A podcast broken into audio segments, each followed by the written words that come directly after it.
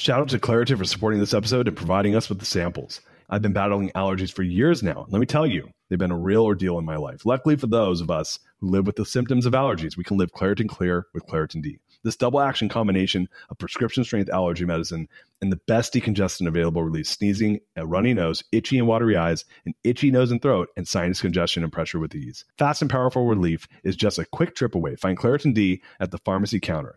Ask for Claritin D at your local pharmacy counter. You don't even need a prescription. Go to ClaritinD.com right now for a discount so you can live Claritin Clear. Use as directed.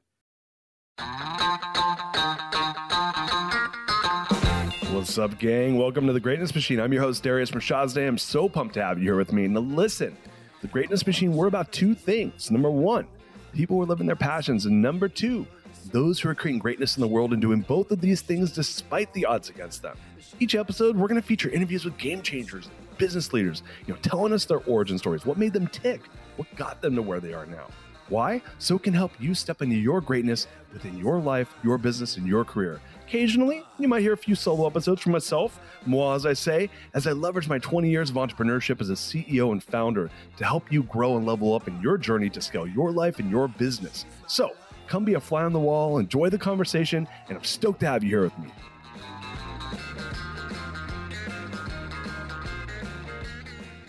What's up, everybody? Welcome to today's episode. Oh my gosh. Uh, so, uh, this is an awesome episode.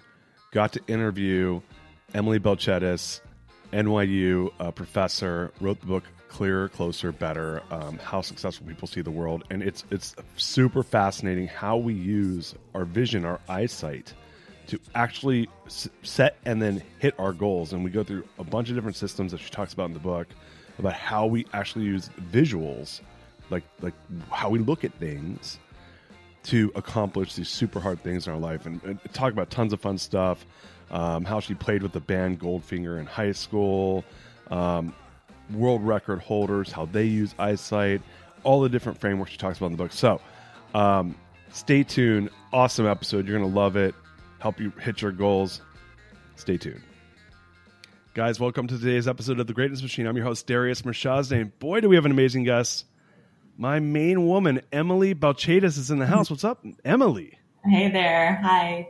I don't think I've said main woman before. That sounded weird. that caught me by surprise too, but I'll take it. That's a good. That, that was awkward. I said something super awkward to Jordan Harbinger once, and th- but it was worse than that. Sorry, uh, Emily. Welcome to the show. I'm so glad to have you here. Thanks. So, um, look for listeners who are new to the show. Um, greatness machine we're really about two things. People who are living their passions and those creating greatness in the world and doing so but despite the odds. And i'm so psyched to have emily here. I emily do you mind if i give a little bit of how i found your work? Is you, i love giving my origin story and then and then from there i'd love for us to talk a little bit about your origin story. Does that work for you? Yeah totally. Awesome. So um, i was uh, doing what i do doing my thing and i was on social and i saw andrew huberman was interviewing emily and I was like, man, this this this lady is sharp as a razor, and your, the work that you're talking about in your new book, I, uh, all, uh, which we're going to be talking about on the show today, uh, clearer, closer, better. I was like, I'm super interested in this, and and so uh, clearer, closer, better is about how successful people see the world, and I'm I've been on this journey the past couple years about like really like how do I want to make my impact on the world like in the in the maximum way possible? So I've been consuming book after book and so I bought your book and dove right in and I was like, "Oh my gosh, I need to get her on the show." So I, I, I I think I like binged half your book in like one evening. Um, awesome. and and and then I hit up my assistant. I was like, "Hey, uh, can you reach out to her and see if she'll come on the show?" So that's that's how we're all here right now. So, that's awesome. That's great. Yeah. Um, so yeah, man, your book's really great, and I'm really excited to get into that with you. But um, for those of you guys that are not familiar with Emily, um, it's Emily Balcetis. I asked her how to pronounce her name properly before the show started. It's actually Balcetis. Oh gosh, that's all right. We did cover it, but uh, you know, performance oh. or something you know, got in the way of, of your your top game there. Damn it, Emily Balcetis. I yeah. should have. I'm, I'm, gosh, Darius. No, you know, I am on my B plus plus game right now. um, so Emily is associate professor of psychology at NYU. She received her PhD from Cornell University in 06. Uh, been featured all over the place: Forbes, New York Times, uh, Newsweek, excuse me, NPR, Scientific American, The Atlantic. So lots of great uh, people out there following your work. And now we're going to be talking about the book Clearer, Closer, Better How Successful People See the World that just came out in 2020. But man, you are out there making some waves in the world. Thanks. Yeah, trying. That's the goal. That is the goal. Um, so if you don't mind, like, you know, like, I don't think people just stumble into the world of writing books and becoming professors. How did you know? Give us a little bit of your origin story. I know we're going to be talking about some of it uh, in some with my, some of my questions today, but but yeah, give us some of your background and origin story if you don't mind. Yeah, cool. So I'm a behavioral scientist. I, you know, and with with my day job, I get to ask questions about what makes people do what they do. And, uh, you know, this is work that we've been doing for about 20 years in my lab, a big research team of scholars, artists, uh, advocates, public policy people, of course, researchers, writers, uh, really fun, eclectic group that are all bringing their unique perspective to trying to understand how can we help people uh, figure out what the obstacles are that are standing in their way of doing their best work, of, of meeting their goals that they're setting out to accomplish in this world. But like I started wanting to be a rock star. That's my, if we're going back in the day, like that's my origin story. I studied music um, forever. I, you know, I have a music performance degree. Actually, I wanted to be a rock star. I played with a band.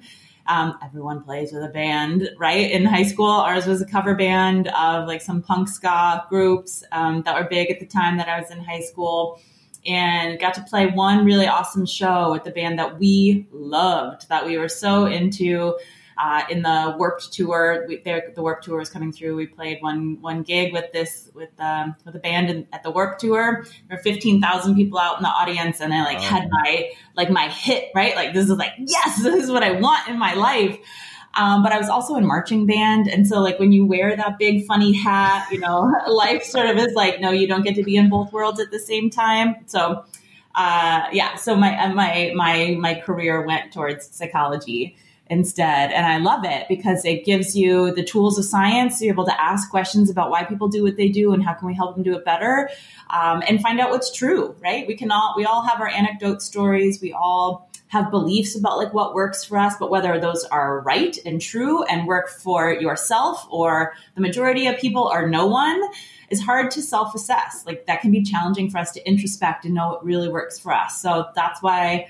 Uh, you know, I'm a firm believer in what science can bring us, and why I've de- dedicated my life's work to using that approach to understand how we can help ourselves and help others.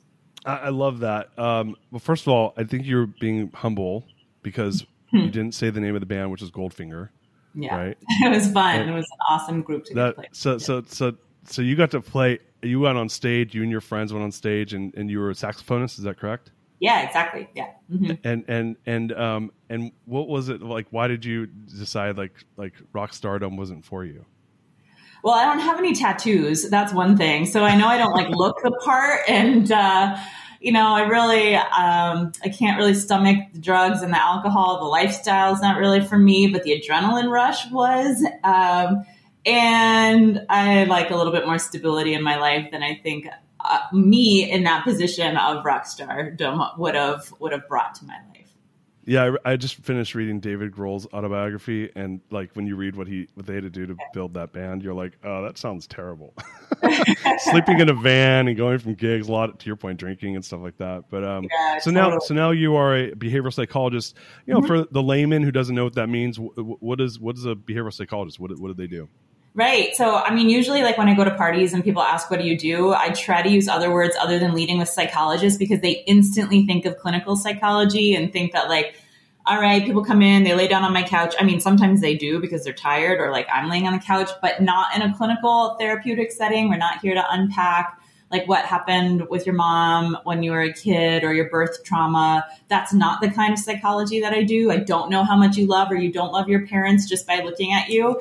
Um, but again, what we do is like design situations, scenarios in our lab, uh, or find them out in the real world and and collect real data on people's actual behavioral responses to those different situations.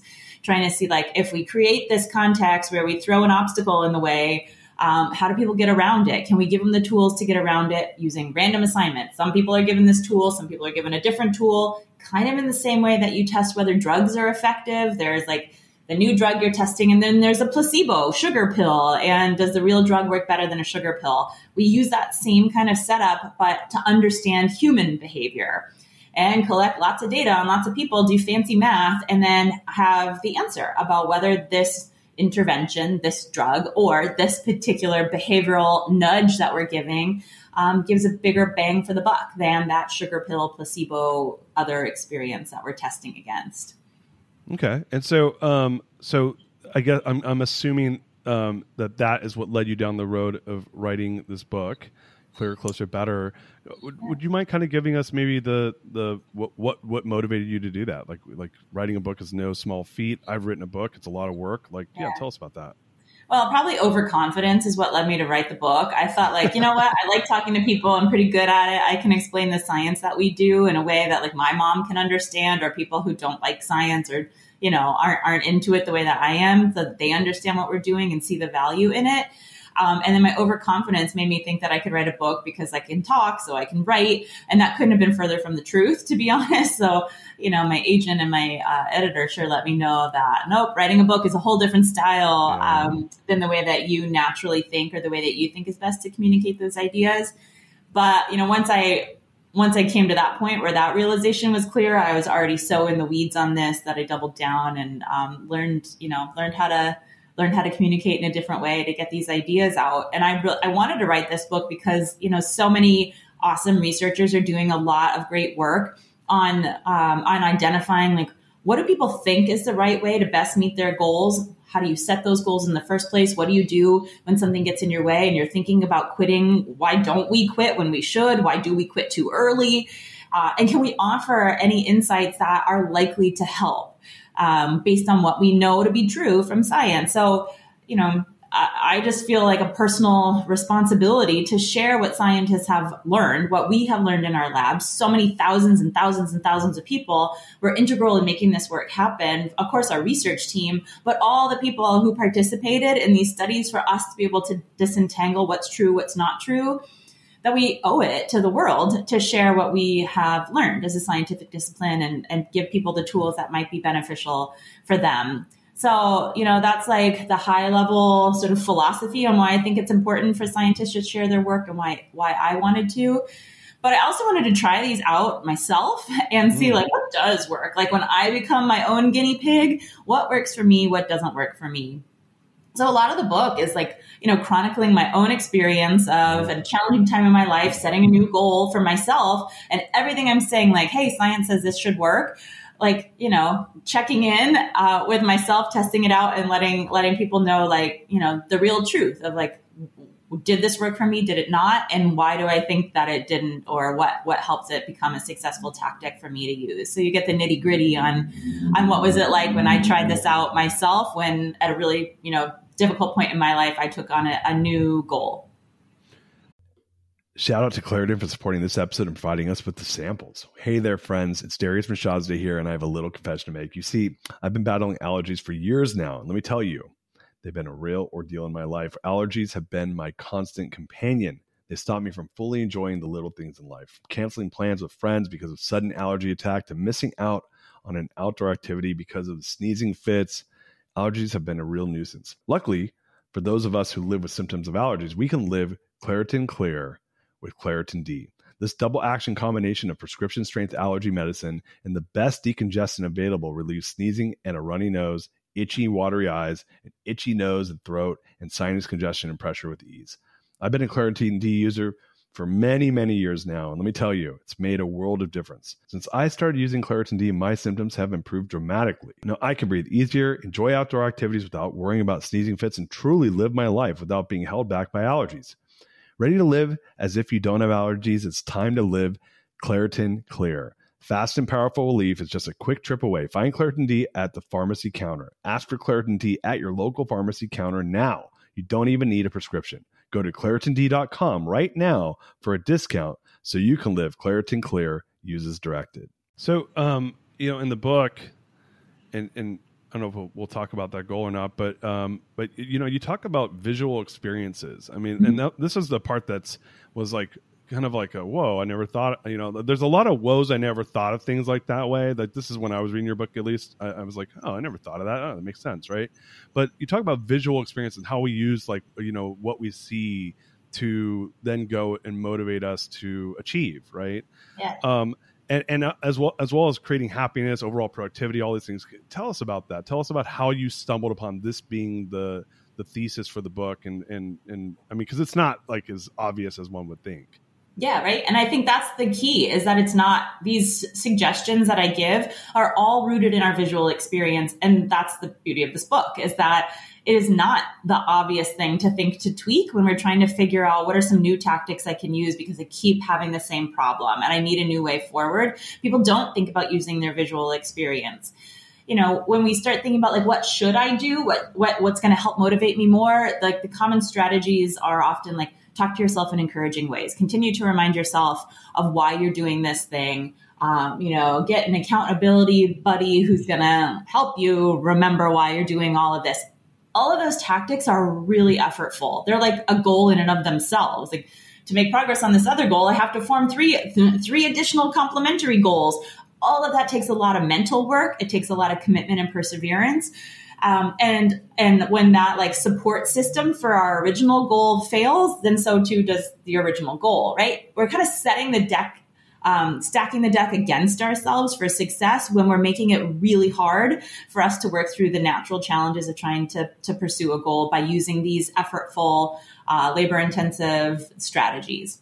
So that was sort of what is going through my mind is I'm thinking about what are other things that we can do that can help sort of automate, make better habits, um, and help help help us to like like make those choices without re- making the choices that align and will help us pursue our goal without having to be so effortful about all of them. Uh, and that's where visual experience comes into play. Vision is super cool. Like of all of our ways that we get thoughts and information into our brains, like vision is the most important and prioritized sense we have. More of our neurological real estate is taken up by visual processing than anything else. Like how much brain space is needed for us to make sense of what we touch, of what we smell, of what we hear far less than the amount of brain space that responds to our visual experience. And we have like a superpower of, of vision that we can see the International Space Station 250 miles up in the air. You can see a flickering candlelight if this if the if the atmosphere is clear, if our if our air is clear like over 30 miles away. Like yeah. vision is amazing. And if we can harness that superpower that we have, maybe we can help ourselves um, form the better habits that are going to help make progress on our goals. So, so like, uh, and, and that's a part where I think for maybe someone who hasn't read the book or is probably asking themselves right now, it's like, well, I don't get it. Like, just because I can see something, how does that help me like reach my goals? Right? right. Uh, is it that they're being able to see it in real life helps them then formulate it in their mind's eye later like like tell us a little yeah. bit about like because i'm still like like uh, uh, this was a, for me i'm and i'm a person that loves connecting the dots i was like how did you connect these dots right that like because mm-hmm. i see something that then helps me motivate me create goals I, I love the idea of it being automated to your point i'm opening my eyes if i'm if i'm a visual person which most people who are not blind are then i'm seeing no matter what right but how do we go from okay i'm seeing to then leveraging that so that automatically it's creating more outcomes that i want? Yeah. So you know there's a direct connection between perception and action what we see and what we do. A, you know a common example is just like you know think about your commute home. If you drive or if you walk i mean if you commute I bet you can get from your work to your home without having to think about every turn that you need to take, every red light that you're going to hit, and then do you go left or you go right you know, how far do you go straight before there's going to be a bend in the road? You just do it, right? And then if you get home and you re- and you like think about what did I see along the way? What did I, you know, what choices did I have to make to make sure that I got home? Probably you can't recollect that because yeah, you're seeing the whole time. You weren't driving or walking with your eyes closed, but there was a direct connection between what you're seeing and then what you're doing. When you turn left, when you turn right, and you didn't have to think about it.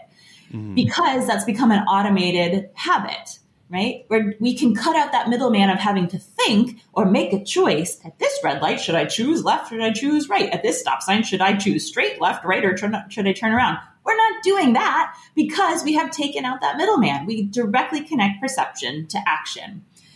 Now, how does it relate to goals? Well, we can think about the goal to um, to to be healthy. What stands in the way of that? For a lot of people, it's mindless snacking. When does that urge hit us most? Like in the afternoon, right around three o'clock, four o'clock. We're getting tired. Lunch is worn off. Dinner's not quite here yet. We haven't had a nap. Maybe hope we probably haven't had a nap we're at work. Um, and so, what do we do? We go during COVID times, or if we work at home, then we go to our kitchen, right? And we sort of are mindlessly perusing what's in our pantry or what's in our fridge. And you're going to pick the thing that probably stands out to you. You're not digging to the back of your fridge to find that bag of carrots. You're not mm. like looking at the calorie counts of all the different snacks, the dry snacks that are in your pantry. You're just quickly looking and grabbing something that like catches your tummy's interest right now. And for a lot of people, those are the snacks that they probably want to cut out. Snacking is probably what they want to come up, cut out in the first place, but then they're choosing something that's probably not the healthiest snack at that time. That's something that Google noticed with its employees was that with all of these awesome like snack stations and beverage stations that they have littering, um, you know, the hallways in their campuses, they were noticing that all those snacks, yeah, we're keeping their employees here rather than leaving, going out, or going home earlier. Um, so it was doing that part of its job, but it was it was increasing their employees' weight. People were, were unhealthy; they were unsatisfied with their health and fitness because of those snack stations. They switched out the visual experience, and they didn't take away the M and M's or the full sugar sodas, but they made them harder to see. They put the unhealthy drinks on lower shelves in the um, in the refrigerators. They put like the M and M's and the and the sweets and um, you know the the junk foods in opaque containers that weren't clear. So they're still there, but they made it a little bit harder for people to see them. And what they found by checking in with the people who restock those those um, snack stations was that consumption of the unhealthy options decreased substantially within a week. It's not like they had to roll out some new messaging and campaigning and saying like, "Hey, let's all care about our health and these are foods that are bad." They didn't do any of that. They simply made it a little bit more challenging to see the, the unhealthy choices and consumption dropped dramatically. So that's an example of how like perception is directly connected to action and that a lot of what we're doing in our life, we're not putting in a ton of thought to. We're sort of going on our impulse or, you know, our mind is wandering or, you know, we're, we're ruminating over something else. Like, what am I going to have to do tonight with my kids? Are they going to have homework or what am I going to make for dinner? And so you're not effortfully thinking, what am I going to do in response to the visual information that I'm getting right now? We just sort of act on autopilot um, uh, based on what it is that we're seeing. Oh, so uh, uh, you know, you just reminded me that there's a Tiny Habits book by B.J. Fogg. Have you read mm-hmm. that book mm-hmm. before? Yeah, so he yeah. he has he has a statement where he says, you know, you if you want to eat healthy, you know, you know, bring an apple, put it at the end of your desk every day. And he says, notice I I didn't say eat the apple, right? Mm-hmm. And it's right. to your point, right? There's a there's this thing where if I just see an apple sitting at my desk, like sooner or later, like it's there, I see it, like I don't have to think about it. I'm just gonna eat it, right? So that makes yeah. a lot of sense. I, I, I appreciate that. Um, Right. You know, At the foot I, of your bed, right? You can you probably have slippers. If you have anything, there's probably slippers. Why don't you swap them out for running shoes instead? So the first thing that you see when you get up in the morning is a suggestion to to get a few more steps in rather than to lounge around. That's another you know thing about like just being intentional about crafting our visual environment can trigger a different kind of action.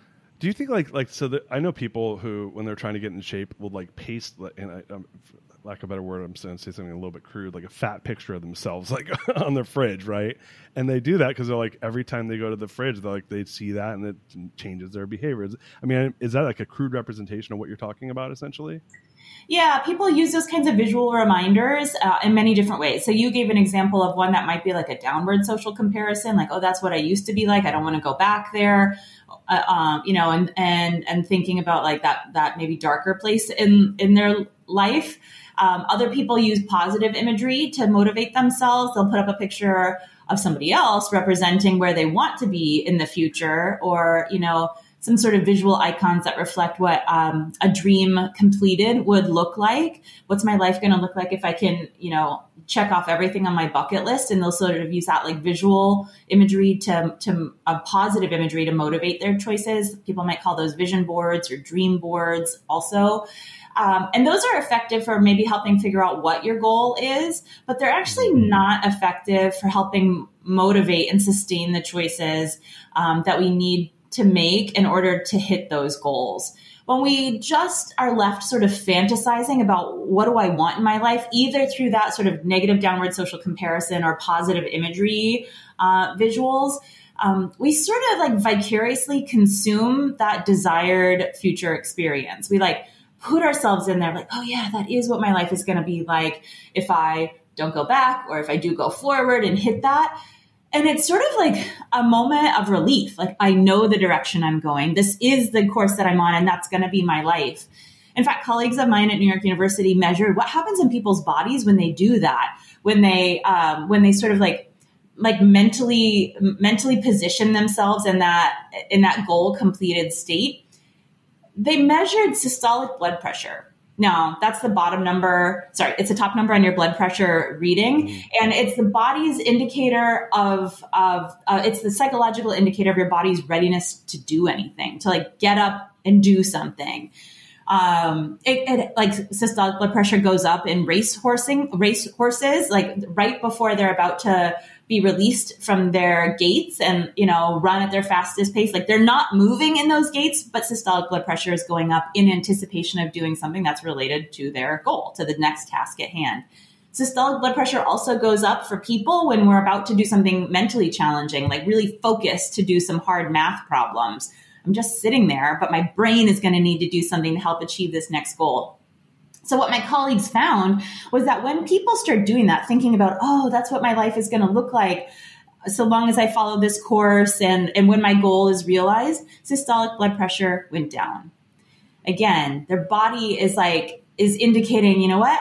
I can chill out now. I can relax because I'm I'm the right course. This is the path that I'm headed towards. I know what my goal is, and it feels good to think about what it's going to be like when I hit it. We are sort of de-energized physiologically unmotivated to take the next steps when we sort of mm. mentally savor or, or, fantasize or daydream about what that what that happy future is going to look like. So so I guess uh, and I'm a person that never ever believed in dream boards ever and then I read this book called The Power of One More where he's like, "Do you give yourself the gift of dreaming?" I'm like, "Oh, I don't really do that." So I was like, "All right, if I'm going to savor it, to your point, I'm, it's a little like like, like treat I give myself. So I created one on Pinterest. And so let, let's let, us let us use. I mean, you don't want to see mine; it's ridiculous. But um, I do, and I'm going to look it up as soon as we're off this call. uh, it's so it's it's like it's it's awesome. There's some awesome stuff. Like it's like I want to go see the aurora borealis again, right? Um, so like let's use the aurora borealis as an example. Like I look at the aurora borealis and it makes me happy, mm-hmm. and then I want to go see it up in Iceland or Greenland or something like that. So to your point, maybe my my blood pressure goes down and I get this happy feeling. Would it be better if I like if I in order to achieve that like let's i don't know how do i use something visually to achieve that goal because mm-hmm. if we use the running example where you're saying hey put your running shoes by your bed for me to go to aurora borealis do i need to put like buy tickets to iceland next to my desk like what, yeah. what would be the i mean literally yes because if you just put on that dream board what those you know what those twinkly lights look like floating around in the sky yeah you're super jazzed and you're reminding yourself like yes i really want to do that. But but by just simply telling yourself i really want to do that you're no closer to actually doing it. You have to couple that dream with concrete action planning. So which is the suggestion you gave. Yes you need to tell yourself i need to buy tickets to iceland you also then have to take the next step, which is the often overlooked component, which is all right, what's what are the obstacles that are going to stand in my way of doing these concrete mm. things or achieve or like making progress towards that bigger, more abstract goal of seeing the aurora borealis, right? What's going to stand in your way? Uh, I have to carve out time in my schedule and like not book any new interviews for my podcast this week, right? That's my vacation week. The obstacle that's going to stand in my way is that I'm never, I don't have free time. There is never a week in my calendar where I don't have something important to do for me to be able to take that trip. What else is going to stand in my way? All right, tickets to Iceland are super expensive, right? So I have to start saving. You have to start thinking about what those obstacles are so that you can troubleshoot them enough in advance so that by the time you really can sit down and and buy those plane tickets, you do have the money in your bank account so that when you're looking at the dates on kayak or wherever you buy your plane tickets, that you already know the dates that are going to be um, allocated for that trip. So when we just stop with putting up a Pinterest image of the aurora borealis, we we are no more likely to actually make it there because we haven't done the legwork in advance to set us set ourselves up for success. So three steps, dream big, make that Pinterest board, think concretely about what, what you need to do in order to hit that goal and foreshadow the obstacles, the things that would lead to failure. Um, if you don't have a plan B or, or think about how you're going to move your way through this obstacle should, should you experience it. There's a great wanna, example. Yeah, go ahead. Sorry. Uh, no, no, I was going to say I, am going to run this through because um, I have a volcano cave house I want to buy in Tuscany. I don't know how mm-hmm. to do that yet, but but it's on my dream board. But no, but but I, I get what you're saying is that hey, look, like savor that outcome, but it's these steps that are going to derail you from hitting success. And then how do you connect the visual side of it? Is the visual side of that the like what do I visually have to see to create those to mitigate those outcomes? Is that what you mean? Right. So, uh, so we, we do need motive. We do need visuals to help motivate ourselves through those different stages. So, like your suggestion was, I'm gonna, you know, next to my desk or next to my computer, I'm gonna put a note that says "buy the tickets." Yeah, right. That's a visual. That your natural strategy that that you came up with with was something that is based in visual experience. You weren't going to rely on your memory. Oh yeah, just like mental note, buy those plane tickets. That wasn't your go to thought about what should I do because uh, the evidence does suggest that when we are seeing it, it's more likely that we're going to do it. We can think about how that plays out in terms of allocating our time. So, again, if you just leave yourself with a mental note, oh, I need to buy those tickets to Iceland. You know, is today the day I'm going to do it? Oh, if I look at my my schedule today, I am booked back to back to back to back. I don't have 20 minutes to figure out how am I going to get to buy those tickets to Iceland.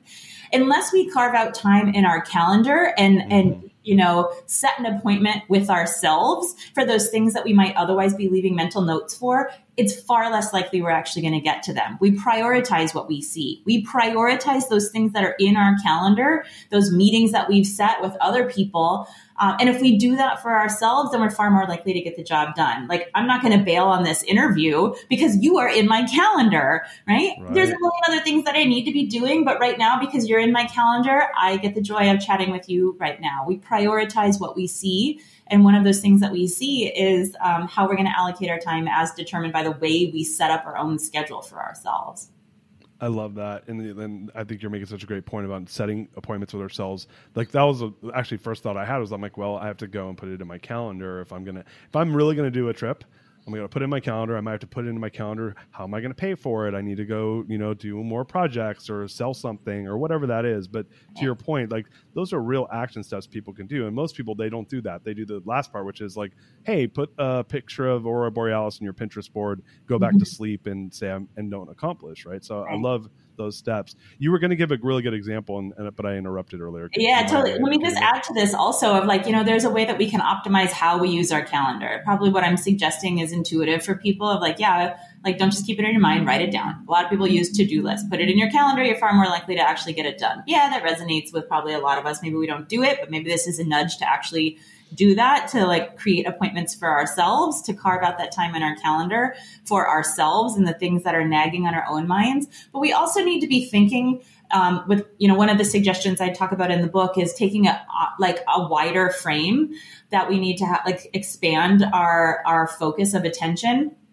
Um, and when we think about that with our calendar that means planning out in advance so, you know, Sunday night comes, we're thinking about what the week holds. For a lot of us, if we're super stressed, we start looking myopically, thinking myopically. All right, I just got to get through today, or I just need to get through tomorrow, and then I'll deal with Tuesday later, or I'll deal with Friday later. But right now, I can't, I got to get through today. Today is super stressful that's the problem is that when we have this when stress leads us to sort of hone in and focus on the immediate concerns right now we we aren't able to optimize the time that actually is available that we might have a little bit later on. So instead, what I suggest, and we in fact tested the effectiveness that, of this in our lab, was to, you know, Sunday night comes, think about what are the big things that are looming on your plate, what are the goals that you have. In this case, we had people focus on just one goal that's really important to them and list the concrete steps that they can take in the next um, you know in the next amount of time that's going to help advance progress on that goal when uh, and we had for one week everybody just thought okay what am i going to do tomorrow? Where can i schedule in time into my calendar to work on these concrete steps? At the end of the day everybody reported how much time they spent on those concrete tasks to help advance their goal. That was like our control condition the sort of the sugar pill condition. I think that's what people do when they're stressed is they they think about time more myopically We tested the effectiveness of a different strategy though. On Sunday night, what's this big project that you've got going on? What are some concrete actions that you can take that will help advance your progress? And now start thinking about Monday. Think about Tuesday, Wednesday, Thursday, Friday, and Saturday. Carve out time in those days that you can schedule for yourself when you can work on these different actions. Every night they reported on how much time they spent.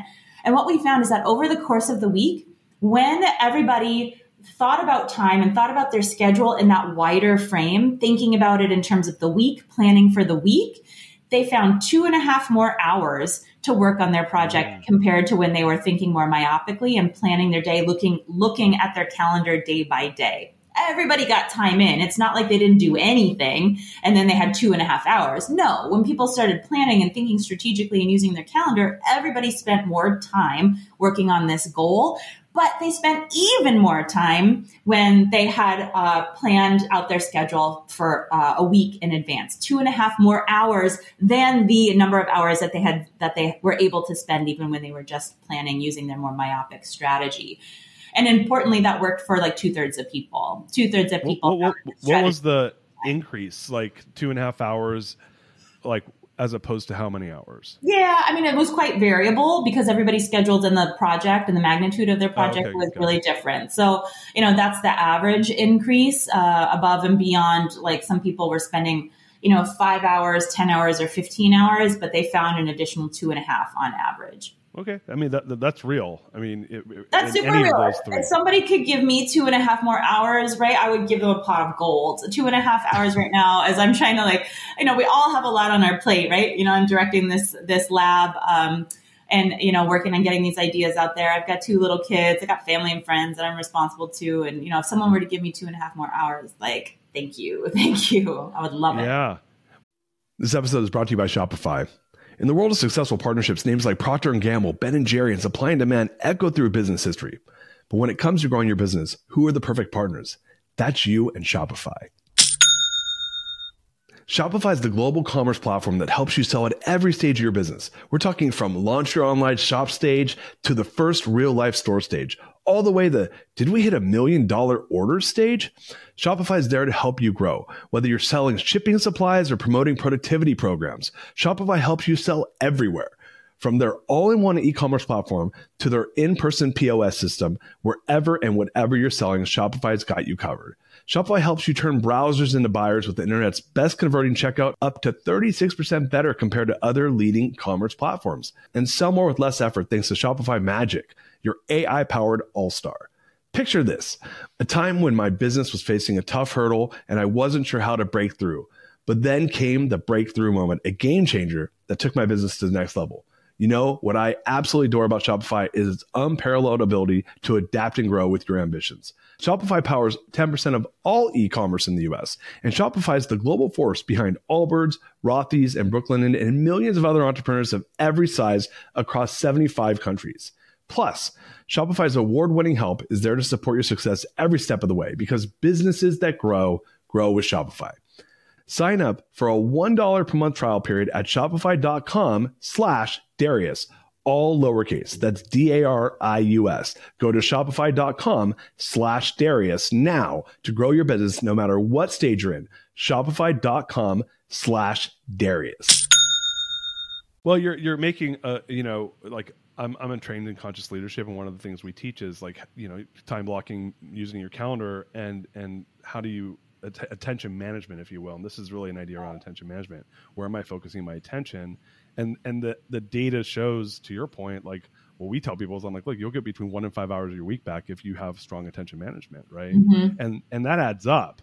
Like two and a half hours, that's not much, Darius. Yeah, it is. That's half an hour a day to go work out if you're not working out or take to take those steps to do the things that you're talking about. So that, that that's, that's that's some real numbers. And two and a half hours times 52 weeks, we're talking real time then, right? right. So yeah. I, I, love I love that. Yeah, um, you know, you, you you make a mention of in the book that what we actually see and what is actually there, that there's often misrepresentations, and that our brain fills the gaps.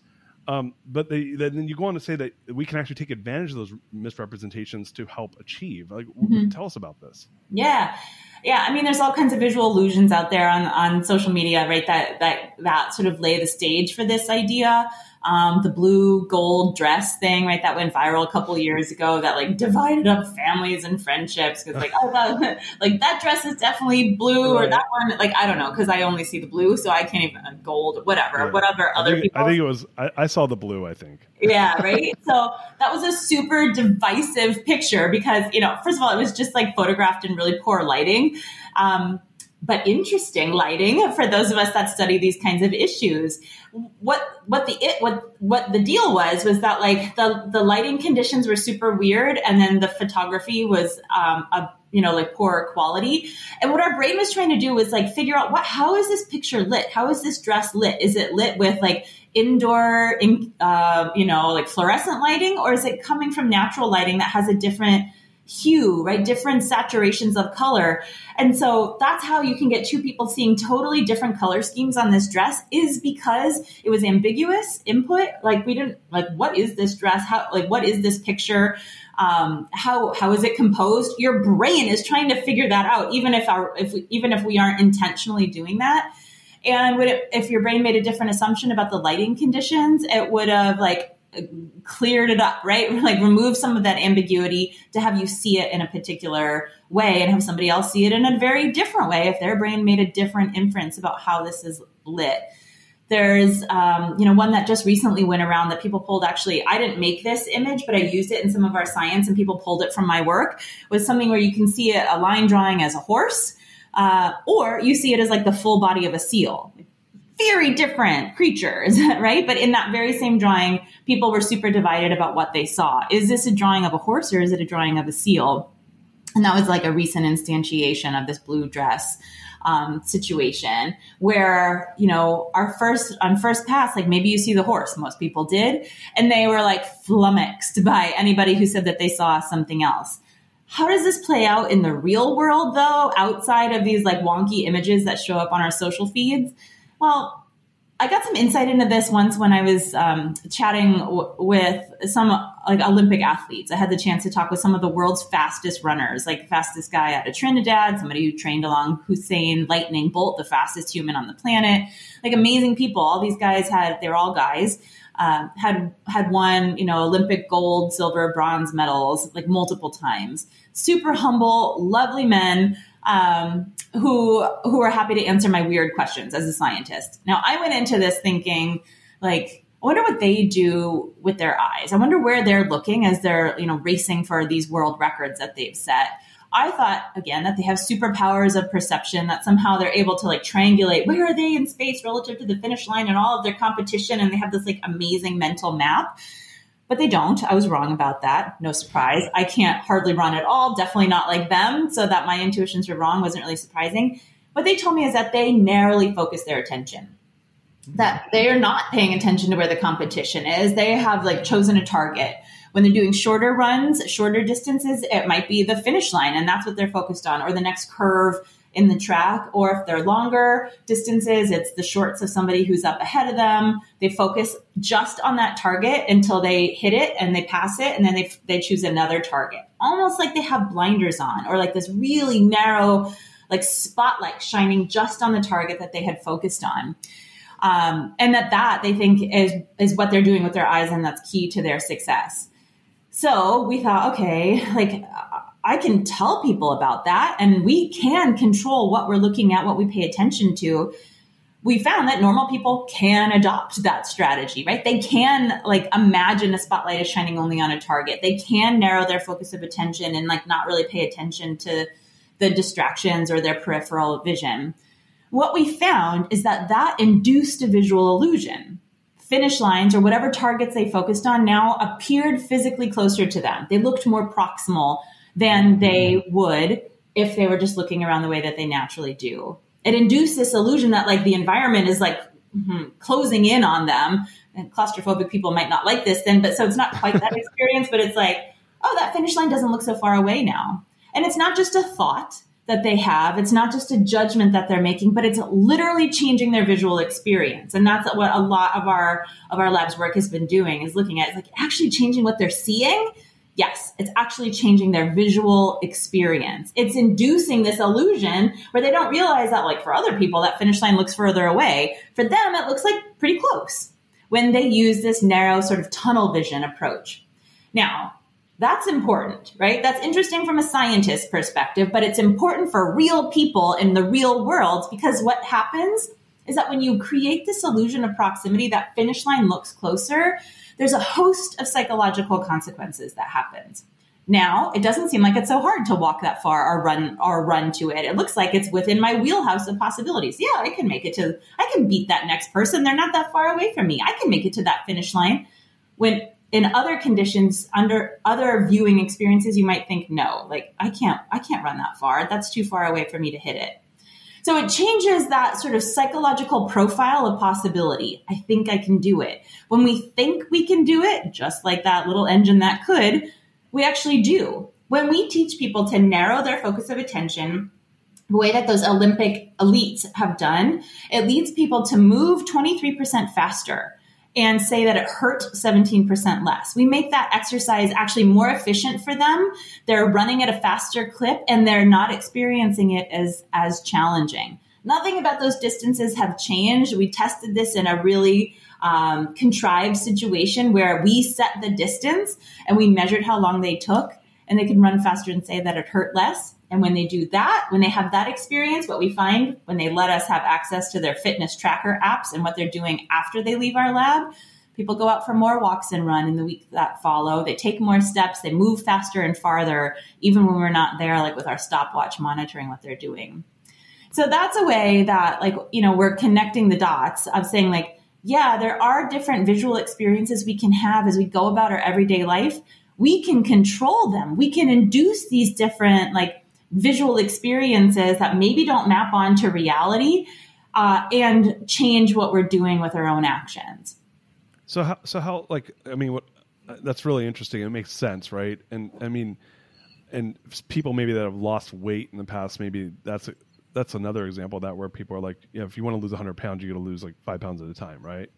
Mm-hmm. And and so they they set these goals in these like smaller increments because then they're hitting them, I mean, that's kind of what I heard you say is these guys, but they're using a vision. How, how, how would be an example of that from like a, a weight loss perspective or a big project? Let's say I want to start a company um, and I want to, you know, narrow my focus and use visualization as, or visuals as a part of the process. Cause I get it from the standpoint of running a hundred yard dash or something like that. But how, how does that translate into those types of projects or, or, or goals? Yeah, another issue that stands in people's way is like temporal distance. So in this case, I was talking about physical distance. Like you literally got to walk the walk in order to reap the benefits of it. You got to physically move further in the environment. But the other issue that crops up too is how people think about time, temporal distance. Mm. A lot of the big goals we have, we're not going to hit them today. We're not going to cross that finish line metaphorically today or even this week. It might be something that we have to make choices today to benefit us in the far off future. Um, and that can be really challenging. Like, you know, this is something I might realize in six months, five years, 10 years, 50 years. Right. You know, if we're thinking about saving for retirement, that's another example of like, you got to make a sacrifice today. You got to set aside part of your paycheck today so that in 40 years' time, when you retire, you've got a better nest egg going for you, right? But that's really challenging because I've got to like pay my rent today and I like want to go out with my friends today and I want to go see the Aurora Borealis and buy those tickets to Iceland. So I have to make, but I have to like make a sacrifice today then in order to set myself up for a happy retirement. And that's that temporal distance is part of the problem is that there's a disconnect. Like oh man, that just seems so far off. Like, I don't know if I want to give up today's experiences in order to set that like future me up for success in this way. So what psychologists know is that we need to connect those dots. We need to like make that connection between today's choices and far off tomorrow's outcomes more synchronous, that there is sort of this blending so that you realize that my choice today actually is going to benefit, be beneficial for the far off future we tested this idea, these idea, uh, yeah. So we tested these ideas again in our lab. Um, I was working with a bunch of people that were about 20 years old, 20 in their 20s to early 30s. They were all on the brink of graduating from college. They all had jobs, and I asked them, "Are you saving for retirement?"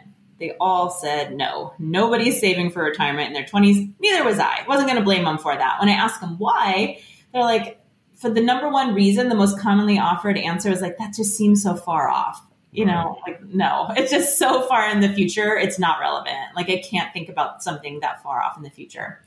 What I did then to try to see, like, can we connect those dots? Can we bring in that sort of psychological closeness between today and that far off future to change their thinking about saving for retirement? Um, so I took a page out of uh, another researcher's playbook, Hal Hershfield. He's a professor at UCLA. Uh, and I took a photograph of each of those people that I was working with, morphed morphed that photo with an older successful person. Like I morphed one woman's face with that of Maya Angelou or Betty White or Dan Rather. Um, and showed them, like, showed them this movie of like, as you age, this is what you're going to look like. They're all horrified. Nobody wants to see themselves when they're 20, like with wrinkles and white hair. Uh, except one guy who's like, I think I look pretty good. Okay. so one person liked it. Most of them were horrified, but then I started having them think, okay, like this is what you're going to look like, what you might look like in the future. What's that day going to look like? What will this future you do with a really awesome day? And they just started connecting those dots. What we found is that that brought a sort of psychological closeness. Now I get it. Like, you know, that who's going to benefit from me saving right now became a bit more tangible, concrete, visual. They saw themselves in the future and then the vast majority of them, when I ask them again, like, do you think, what are you going to do about retirement? Do you think you're going to start saving for retirement? There's no right answer. They're not getting paid for what they say, or they're not going to get extra credit in the class or something like that. But they all said, I get it. I'm going to start thinking about how I can save for retirement now. Because we were able to constrict and make that far off future feel a little bit more um, present in the here and now.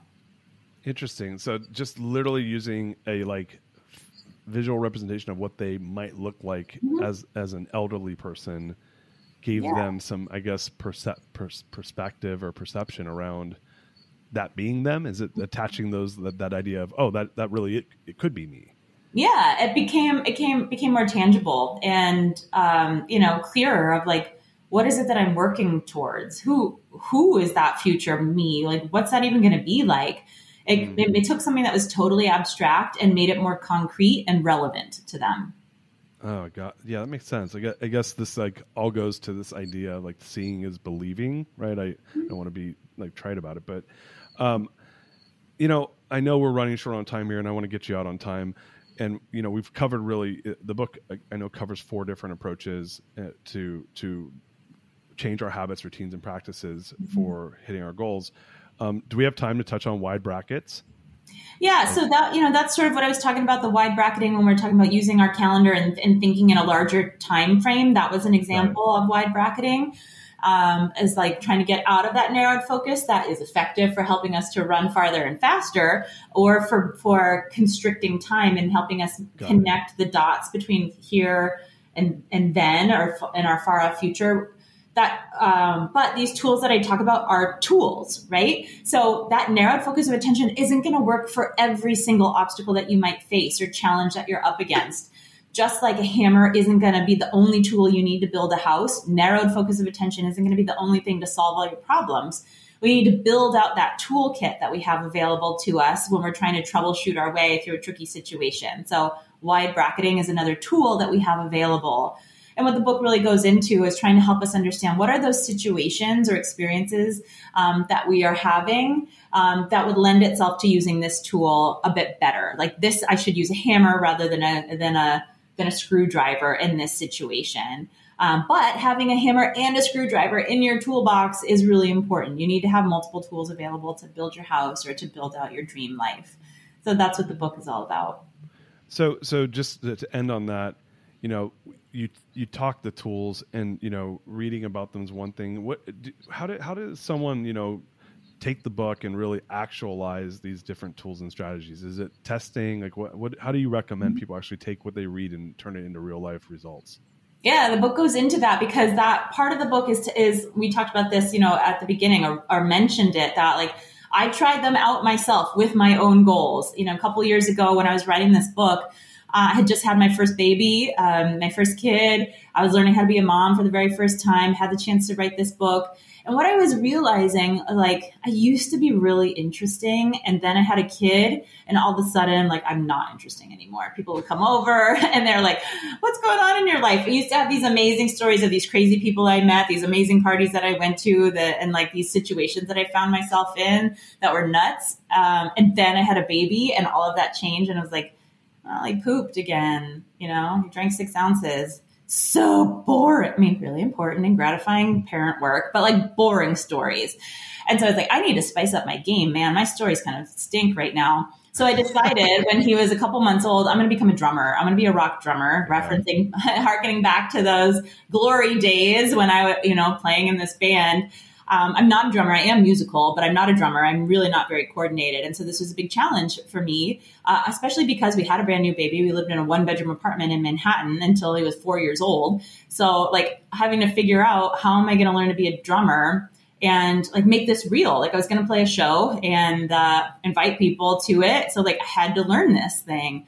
So all of the strategies I talk about, I tell you how did I implement them in my real life, trying to juggle all these different balls that were in the air for me for a goal that was personally important to me, right? I'm not going to lose my job if I don't learn how to play drums, but the book isn't going to be nearly as interesting if I can't figure this out and I'm going to be super embarrassed. But what did I do to try to take these maybe more abstract concepts and really use them to try to make progress on this personal goal that I had? So check it out, and you can see what did I choose to do to to translate these tips into practical practical real life applications. Yeah, um, there's a technical term, by the way. I don't know if it's scientific or not for the for the time period that you're talking about with the baby. It's called baby jail.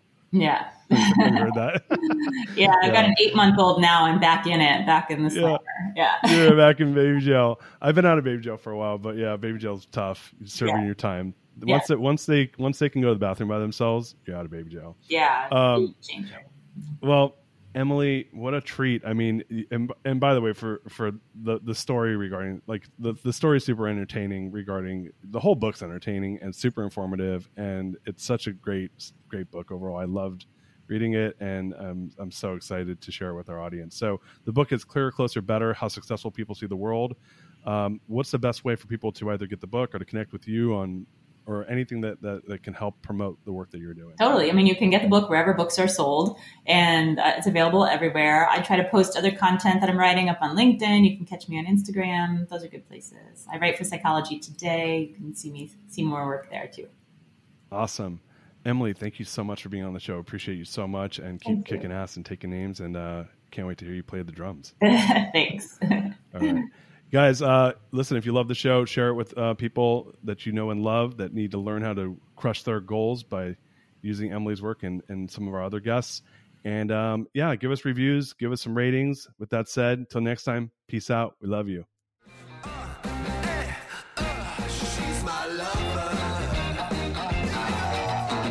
You are listening to The Greatness Machine, and that's a wrap for today. Listen, if you love what you heard, subscribe to the show on whatever podcast platform that you're tuning in on so that you don't miss any of our future episodes. We have tons of great people coming on, and we're, we're stoked to have you here to enjoy it with us.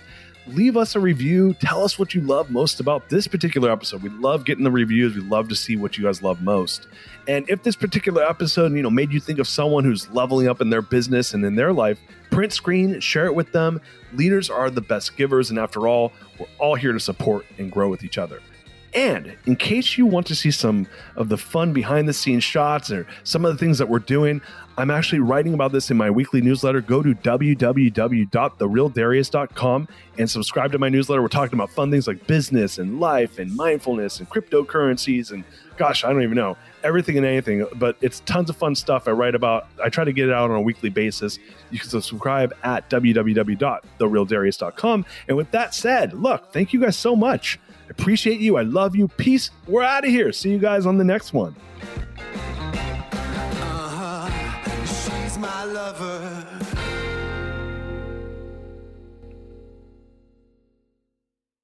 This episode is brought to you by the Yap Media Podcast Network.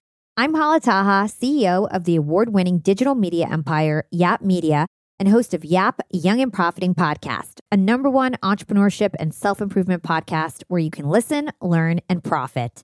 On Young and Profiting podcast, I interview the brightest minds in the world and I turn their wisdom into actionable advice that you can use in your daily life. Each week, we dive into a new topic like the art of side hustles, how to level up your influence and persuasion, and goal setting. I interview A list guests on Young and Profiting. I've got the best guests, like the world's number one negotiation expert, Chris Voss, Shark Daymond John, serial entrepreneurs Alex and Leila Hormozi, and even movie stars like Matthew McConaughey. There's absolutely no fluff on my podcast, and that's on purpose. Every episode is jam packed with advice that's going to push your life forward. I do my research, I get straight to the point, and I take things really seriously, which is why I'm known as the podcast princess and how I became one of the top podcasters in the world in less than five years.